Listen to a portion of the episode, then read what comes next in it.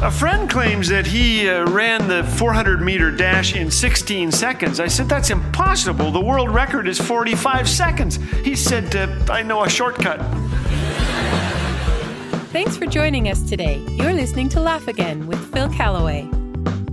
My friend Andy West has a glorious British accent. I keep begging him, don't lose that. He says, I don't have an accent, you do. Andy loves to laugh and he loves soccer. Soccer is a game with 22 players and 30,000 referees, I say. I tell him about the newspaper ad. Local man offers marriage to any woman with tickets to the Champions League final. Please send photo of tickets. Andy laughs. His wife Joanne loves that laugh. It was missing for a long time.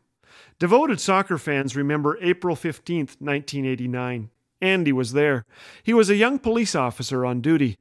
It was the FA Cup semi final between Liverpool and Nottingham Forest. 53,000 fans gathered in Hillsborough Stadium in Sheffield. The crowds were coming in as usual, says Andy. Then, at about five minutes to three, we were called to the other end of the ground. There was a fight or a riot or something going on.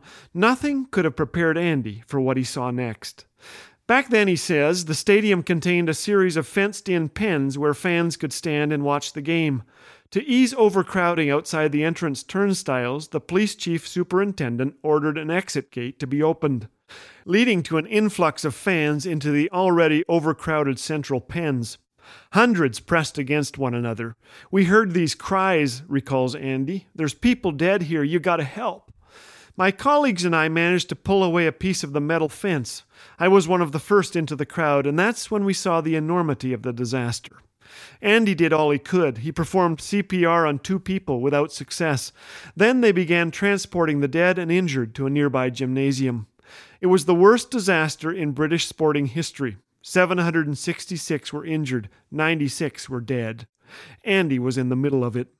The terrifying event triggered flashbacks, nightmares, severe anxiety.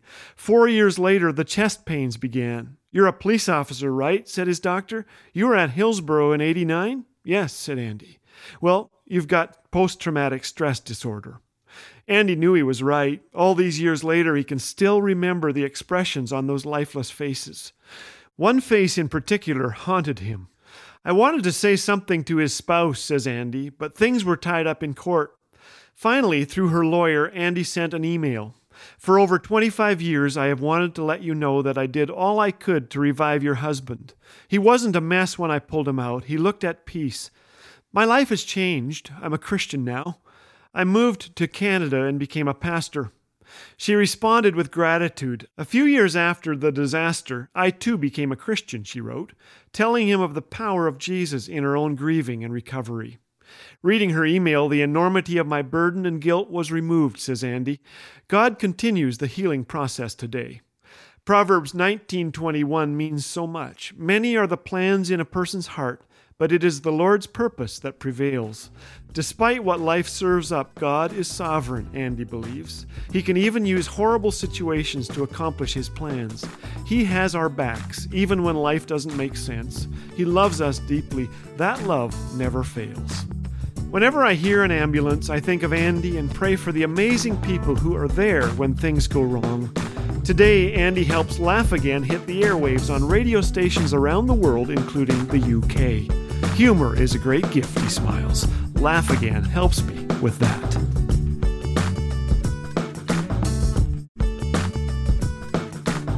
Did you know that the Ministry of Laugh Again is funded almost exclusively by its generous listeners? And one of the most impactful ways you can support Laugh Again is by joining the Friends of Laugh Again monthly partner program. By committing to a monthly gift, you'll help amplify these messages of hope and joy to hearts and homes that so desperately need them. To learn more about becoming a monthly partner, visit laughagain.org. Laugh Again, truth bringing laughter to life.